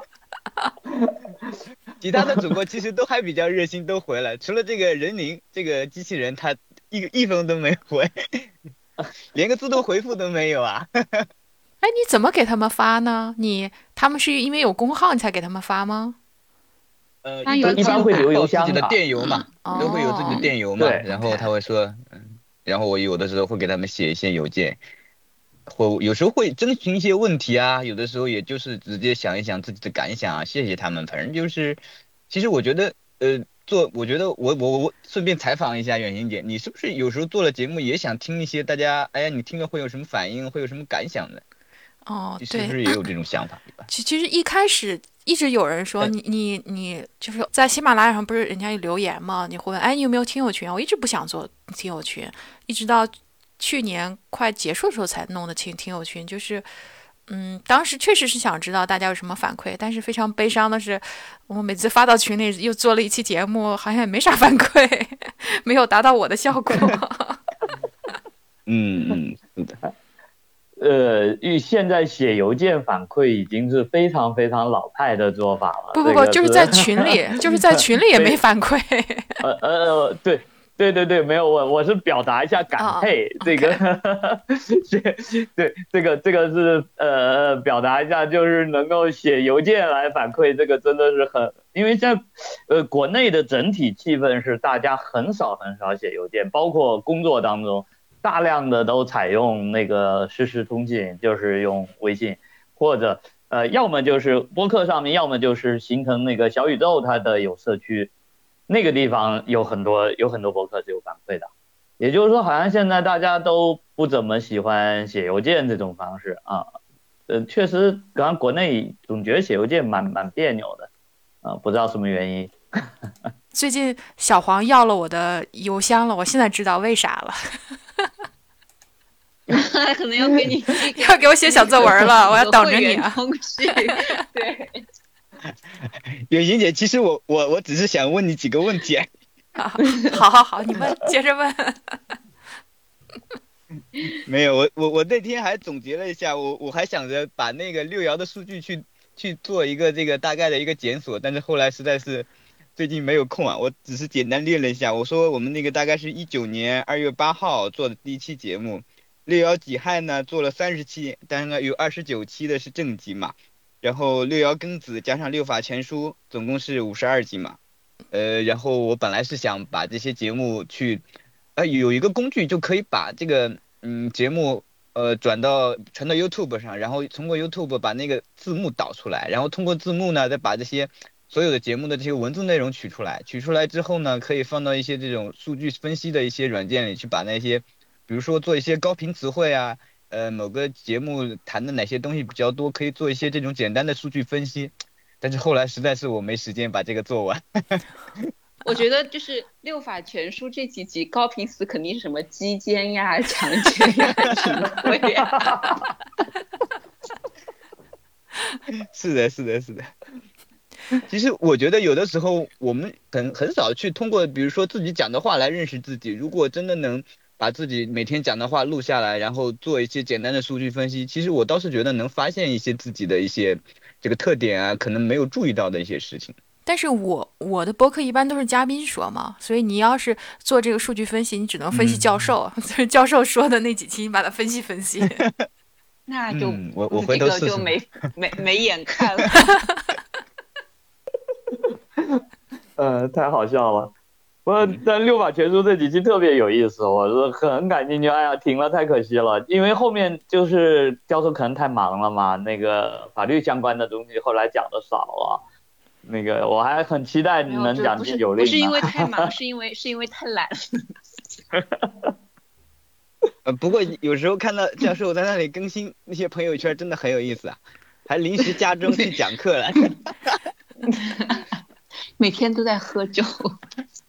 教授是酒神，今天不是说大伙儿要准备酒吗？对呀，对呀。没有，不是，我不是酒神，我是这个人菜瘾大。强烈欢迎你到福州来，我唯一能拿得出手的就是带你们去玩，大伙儿来。好，肯定会的，嗯。啊，好的，我还一我我在一直撺掇古村跟菊桥老师等这个冬天的时候，可以搞一个这个闽闽南这个线下活动。哦，估计看现在疫情挺难的哦。哦，是哦，哎呀，现在都不怎么跑了。那个自从疫情以后，我现在人都不想动了，都。最近去了一次广州，觉得坐飞机都很陌生。是啊，像我这种已经两年没有坐坐飞机，不对，不到不到两年，就上次我跟教授他们去北非玩了一圈以后，就再没坐过飞机了。说起北非也是啊，远我跟远行姐都一度怀疑自己得了新冠，这么严重吗？真的是我去的时候觉得我就有点不舒服，喘不过气来了。后来远行姐就一直在发烧，远行姐全程都在发烧，然后。对，那这个教授，这么严重我们在伊斯坦布尔见面的时候，然后他说：“你赶快给我量量血氧。”然后量完说：“你没事儿。”因为远因为远行远行姐带了那个血氧仪，我就一直觉得我喘不上气。然后我说不行，我说我缺氧，喘不上气了。然后远行姐拿那个血氧仪给我一测，百分之九十九，他说你没事儿，你 肯定没有得新冠。我也是自从那个新冠以后，我也买了那个血氧仪。结果一次都没用上，然后我我样那个后来馆长也买了一个血氧仪。我们这次去西藏，就是每顿饭一坐下来，第一件事情大家开始轮流测血氧。呃，这西藏真的是有用的。我有朋友就是到那边，然后他前面就太兴奋嘛，然后晚上就觉得不对，然后他还不肯，他坚持说自己没事儿。然后别的那个朋友带了，就一定要他测，反正已经跌到很危险的程度了，逼着他去医院吸氧。远远行姐的血氧仪是不是也是从拉达克回来买的？对，是的，我就是拉达克高山反应，然后灰溜溜的自己先下了。我那时候低到百分之七十多，然后那个吸了氧以后，最最高也就撑到百分之九十二。现在大家都知道，百分之九十三 你就得去去医院的。所以后来 no no 你没有，其实你可以就我们那那次去西藏，像那个那个那个有好几个都是百分百分之六六一直百分之六十六十多靠吸氧撑过来的，其实你撑一撑后面就好了。嗯，就是全程对，但是百分之六十多是很危险的。是啊，是非常危险。晚上白天会好点，他们就对要吸氧嘛。其实全程只呃上一直保持了百分之九十以上的人，就只有我跟馆长。然后音前面两天也很低，然后但是音毕竟年轻，他到后面就开始飙上了百分之九十八。还有，但是其他的对其他的人其实其实都还就是也没有全程都基本没有上过百分之九十的。但是身体已经适应了是吗？对，是的，就是你大家都活蹦乱跳的，觉得自己可嗨了，然后一测百分之八十几，然后就瞬间就就蔫下去了，这 是心理作用。我是去阿里那一年，那时候没有学氧，但是我有一个很有意思的经历。当时应该是那时候还是深圳磨坊的那个上面纠集了一波人，大概是有八个人。八个人呢，到了拉萨以后呢，发现八个人全部都状态很不好。嗯，你也知道往阿里走是越走越高嘛，就是往那个西北方向走，结果中间。过了两天，所有人都没有调整过来，而且情况越来越差。但是呢，那个我们请的那个包车的师傅呢，非常有经验，他就带我们去了一个地方叫吉隆。呃，这些年好像吉隆火起来了，就是跟尼泊尔的口岸在那儿。呃，以前呢，跟尼泊尔的口岸是在樟木的，后来大地震以后，那个口岸彻底震毁了，就挪到吉隆。那吉隆那个地方很神奇，它呃，它有一个极高的落差，反正我就开了。半天的车，那个海拔大概一下下去有两千米，然后到了吉隆，镇个人感觉就是青翠山谷。国庆节期间，呃，田地全是绿的，山谷全是绿的。你想到国庆节，我们很多平地现在都已经黄了嘛。然后呢，在那待了一天，第二天再上来，所有人都好了，再也没有出过高反。虽然后面那个海拔越走越高，但是再也没出过事儿。所以我就觉得，哎，这这是一个很有意思的 经验，可以分享一下。如果去阿里，可以走这条，就中间下去一下啊，呃，一下整个状态好了非常非常多，就只花多花一天时间。何况吉隆也是有它特色的东西，它有一个自治区的区堡，呃，是尼泊尔型的寺院啊，尼泊尔建筑啊，很有意思啊。可以，最后我觉得可以分享一下播客。对于自己生活的意义，然后可能经历过的一些事情，其实这方面我我其实还是有有挺多几个阶段可以大概简单的分享一下，推荐推荐一到三个那个觉得是比较小众的一个播客，然后推荐给大家，抒稍微抒情一下嘛，说一下这个播客对自己的意义，陪伴过自己的一些事情。就播客，你听播客的时候，你人生处于什么样的一个状态，然后你你经历过哪个事情或者某个场景？啊，大家可能分享一下。然后要不一会儿我先分享一下，就是我听播客的时候，我的生活的一些状态，然后播客带给我的意义。呃，其实呢，我是觉得，呃，播客陪伴过我人生相对来说比较孤独的几个阶段。啊，那么最早呢，可能是单身的时候，那时候可能可能二十几岁，都是属于在很多事事情或某些人或者物你想求而不可得的时候。那么这时候你你其实可能会有很多。大把个人的时间去去挥霍，那时候我其实还是很感谢播客，能让你在特别是自己自己一个人租房子住的时候，能够让你有很多的这陪伴，然后会感觉到让你有很多的憧憬，特别是加了这样的某个群体、某某某个社群，你会觉得这世界上还是有很多和你可以惺惺相惜的人。那么第二个阶段呢，可能是在有一段时间，我可能出国工作了一段时间。啊，那么可能是有啊好几个月都是在马来西亚和新加坡，平时因为这些地方都很小，你可能一到两天就把你想逛的地方都逛完了。那么很大部分的时候，实际上你都是在酒店里面待着，就在酒店嘛。那么这时候其实那时候基本上把几把那个挨大井的那段时间，把他所有的播客都听完了，就截止到应该一一五年的时候，那所有的东西都听完了。挨大井应该这不是个敏感词。大几年不是个敏感词，呃，然后还有很关键一点，就是我最重不听播客的一段时间，是我前几年有段时间失业，长期失业，是以年纪的这种失业。那这段时间其实播客其实真真实实在在陪伴了我很久。像平时一有段时间我可能是自己一个人在家，然后给上午给老婆做饭，然后平那么在家里面一边是写简历，一边是那就听播客，然后。玩玩玩玩游戏啊，然后上上网。那时候是把很多 podcast 公开课都听完了，什么理工真的什么德国思想史，或者是很多那些大家的一些公开课，然后那时候就是觉得整个你的播客列表是基本上全都听完了，就是所有的红点都点完了那种感觉 啊。然后后面呢，是因为小孩出生了，我爸妈过来了，我也不那时候还向爸妈撒了挺长的一个谎，然后不能在家待着，也是差不多早上九点就往外面走。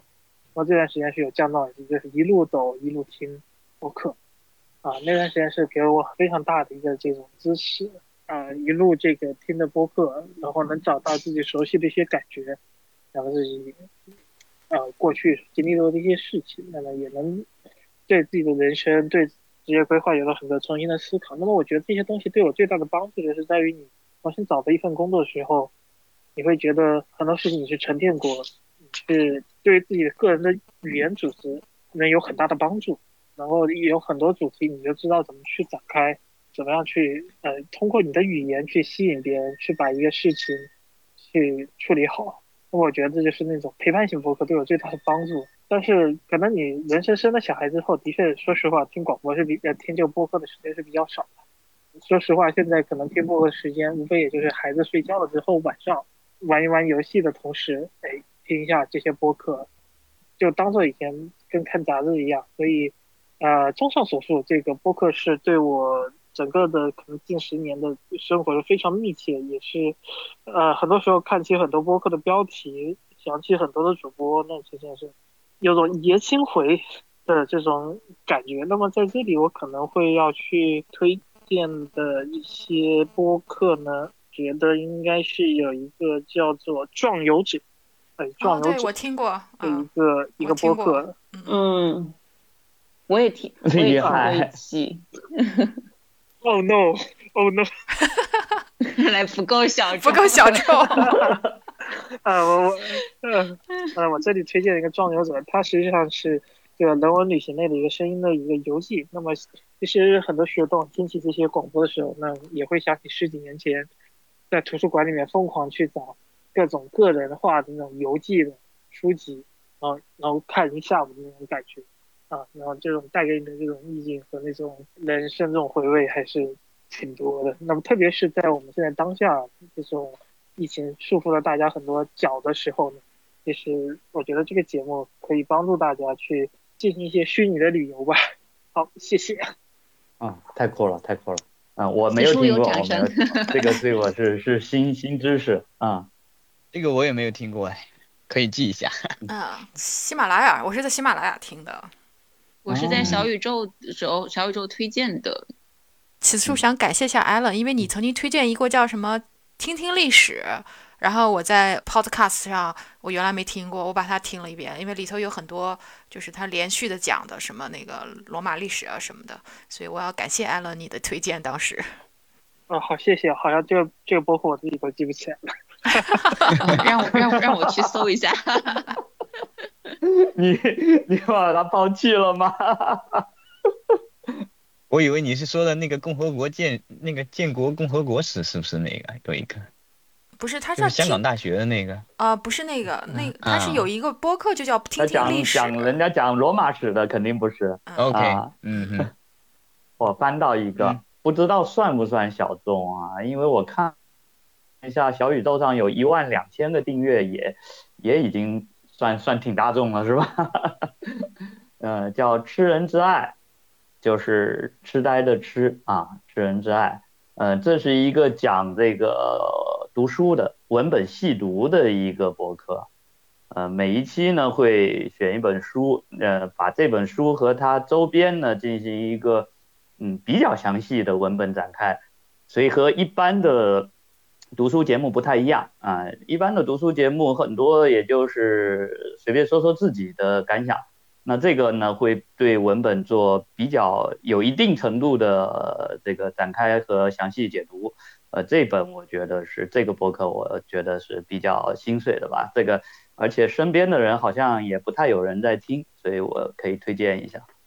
我觉得其实我跟那个艾伦其实。有有点挺像的，其实我觉得我们两个人重合点还是蛮多的。我觉得播客对我来说呢，其实就像一辆车一样，只是说我 现在不不怎么坐这辆车了，因为我觉得从我个人经历来讲，我出生在一个小农村里嘛，就是说从小接触的这种知识啊和信息都是有限的，嗯，而且嗯，比如说你上小学、初中、高中，其实呃收接收到的信息啊，其实跟嗯在学校里嘛，并没有很丰富。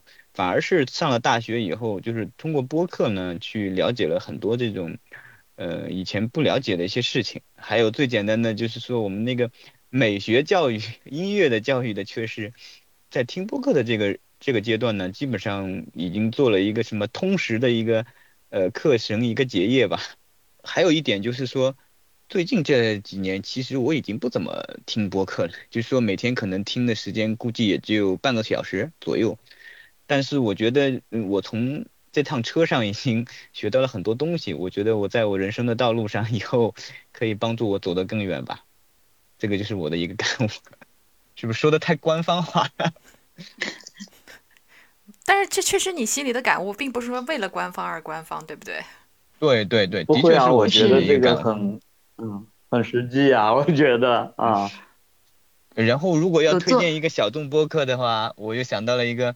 刚刚我也翻了半天，我觉得，但是找到了一个台湾的一个播客，就是那个欲望的美学，那个彭明辉的一个播客，他应该是一个系列的讲座，就是推他的一本新书啊，也就是欲望的美学。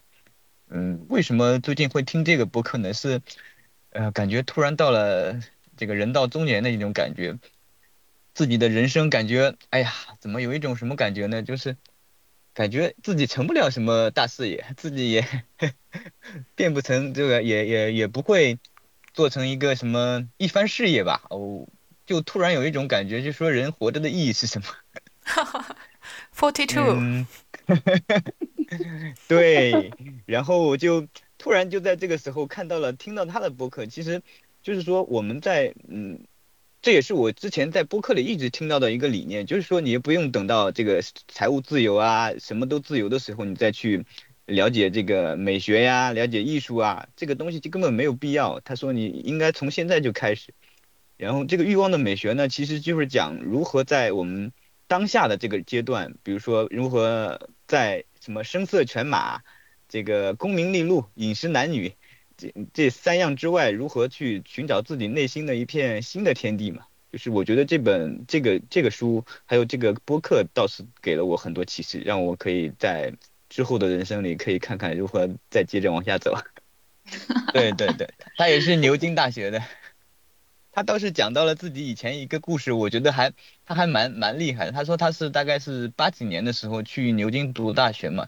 他说他最喜欢的是就是在那个泰晤士河，我不知道是不是泰晤士河，还记不清了。反正就在那边那个河上，就是放着古典音乐，然后自己一个人在那边划船，呃，有一种这个融入这个山林的感觉啊。对我我好我也我也翻了我我真的没有什么小众播客，然后我好不容易翻到了一个，并且它非常完美的 match 了我们这一季六法全书的恶趣味，因为我们这一期讲的都是这个。关于这个隐晦的或者是性跟宪法的关系嘛，对吧？所以我翻到了一期同样的这个，它就是呃讲这个各种各样的，比如说一些呃特殊的性取向呀、性癖好呀，还有一些各种各样的少儿不宜的节目。它叫表酱，表是那个 beach 的那个。我听过。你听过吗？我听过，但是没有长期听，有偶尔听过一两集。我也有听过，还看看大家的恶趣味嘛。没有没有，我觉得他也不恶趣味，他真的很很科普耶，因为真的有很多就是完你完全就是就是不了解的这个这个东西，对，可以可以可以当做科普的这个来听一听。啊，还有呢？酷酷酷！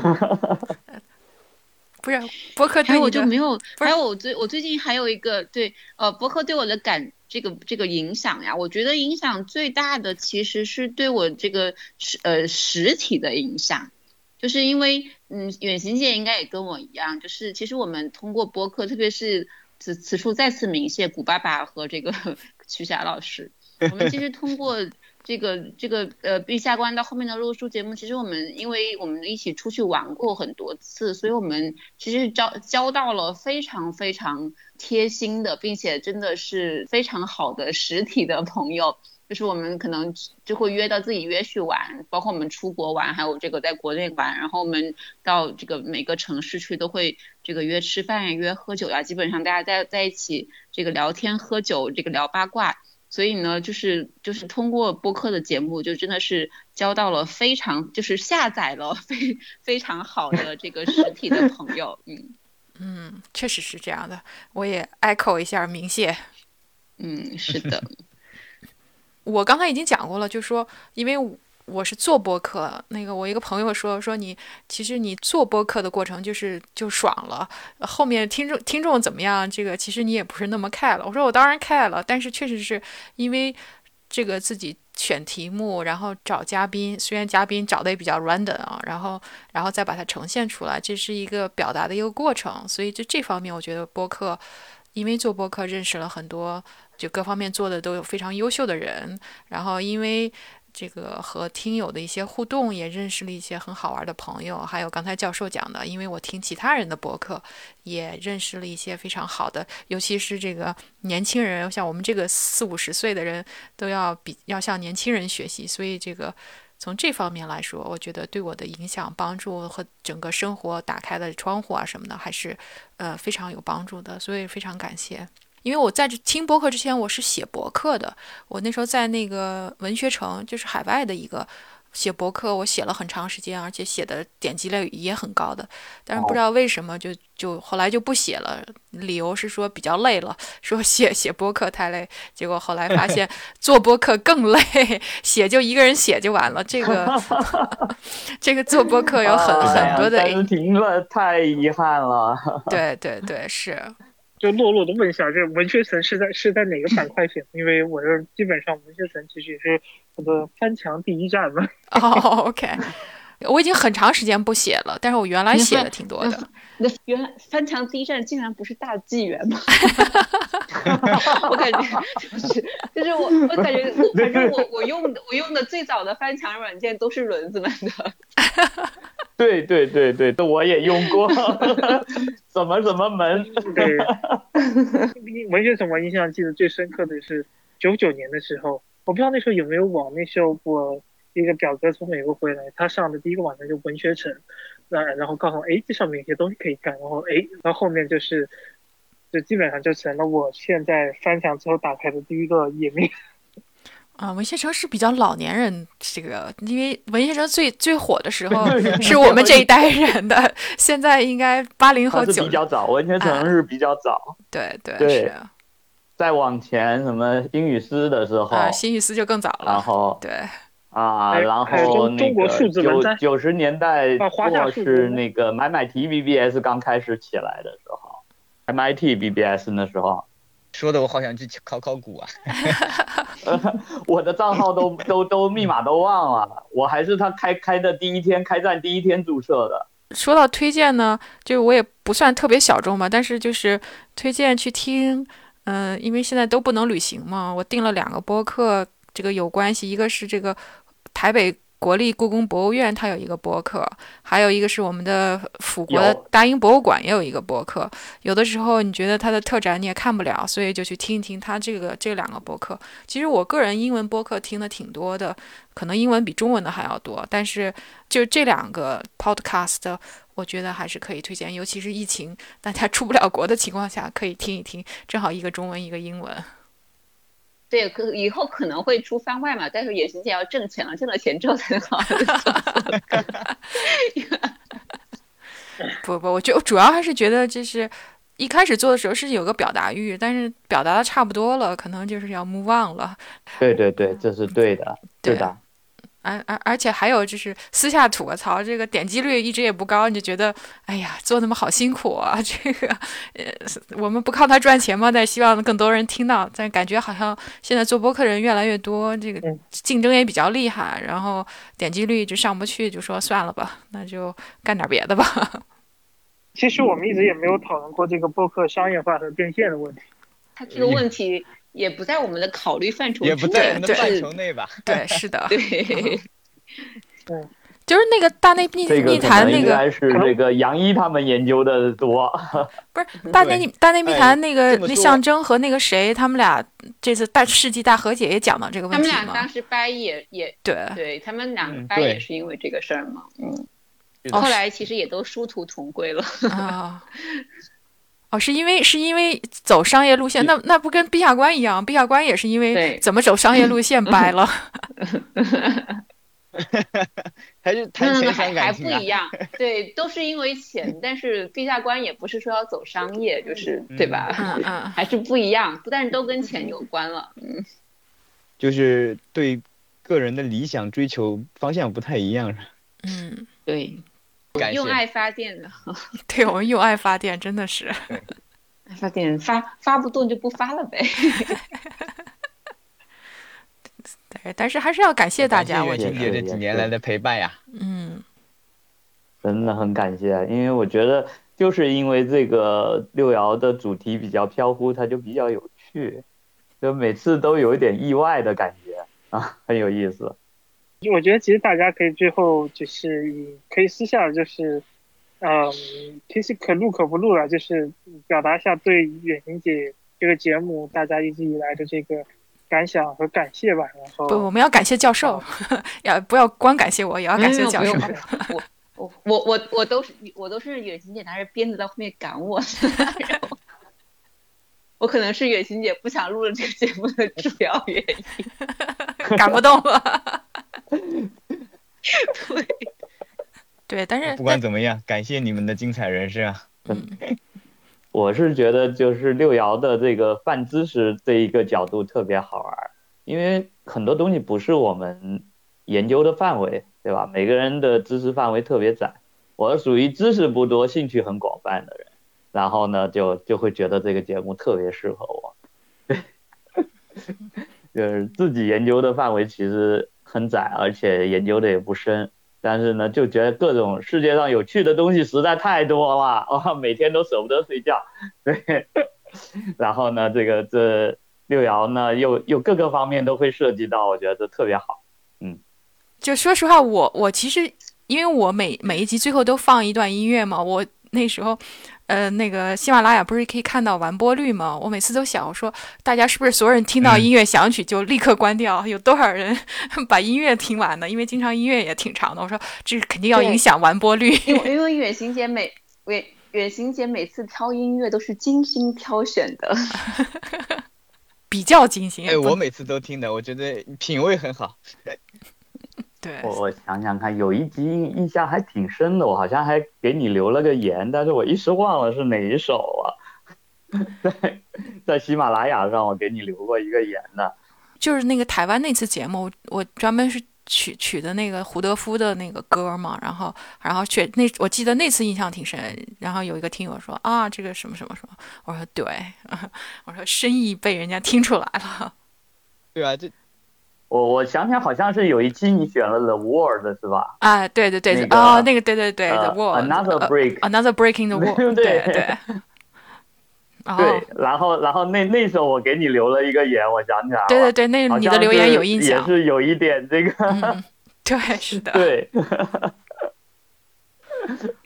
那一期实际上是选那首是有一点点讽刺意味在里面的嘛，我印象里好像是。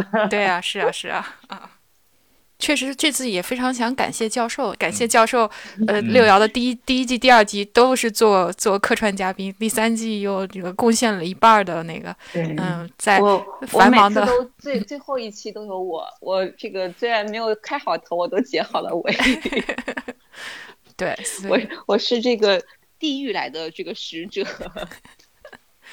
感谢教授，因为法律这个方面确实是挺难拿捏的，而又把这个最真实的东西呈现给大家，所以很不容易。而且今年，尤其是因为教授的推荐，我看了好几本法律相关的书，所以要非常感谢教授对我们的帮助，在这个进步的过程中。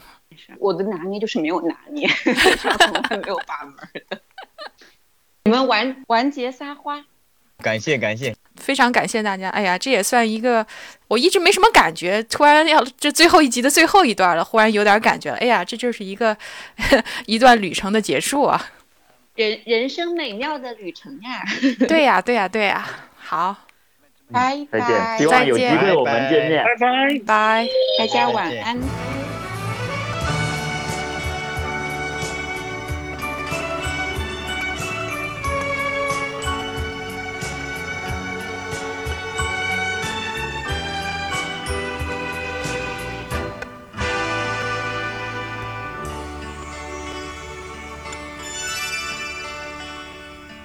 らず知らず歩いてきた細く長いこの道振り返ればはるか遠くふるさとが見えるでこぼこ道や曲がり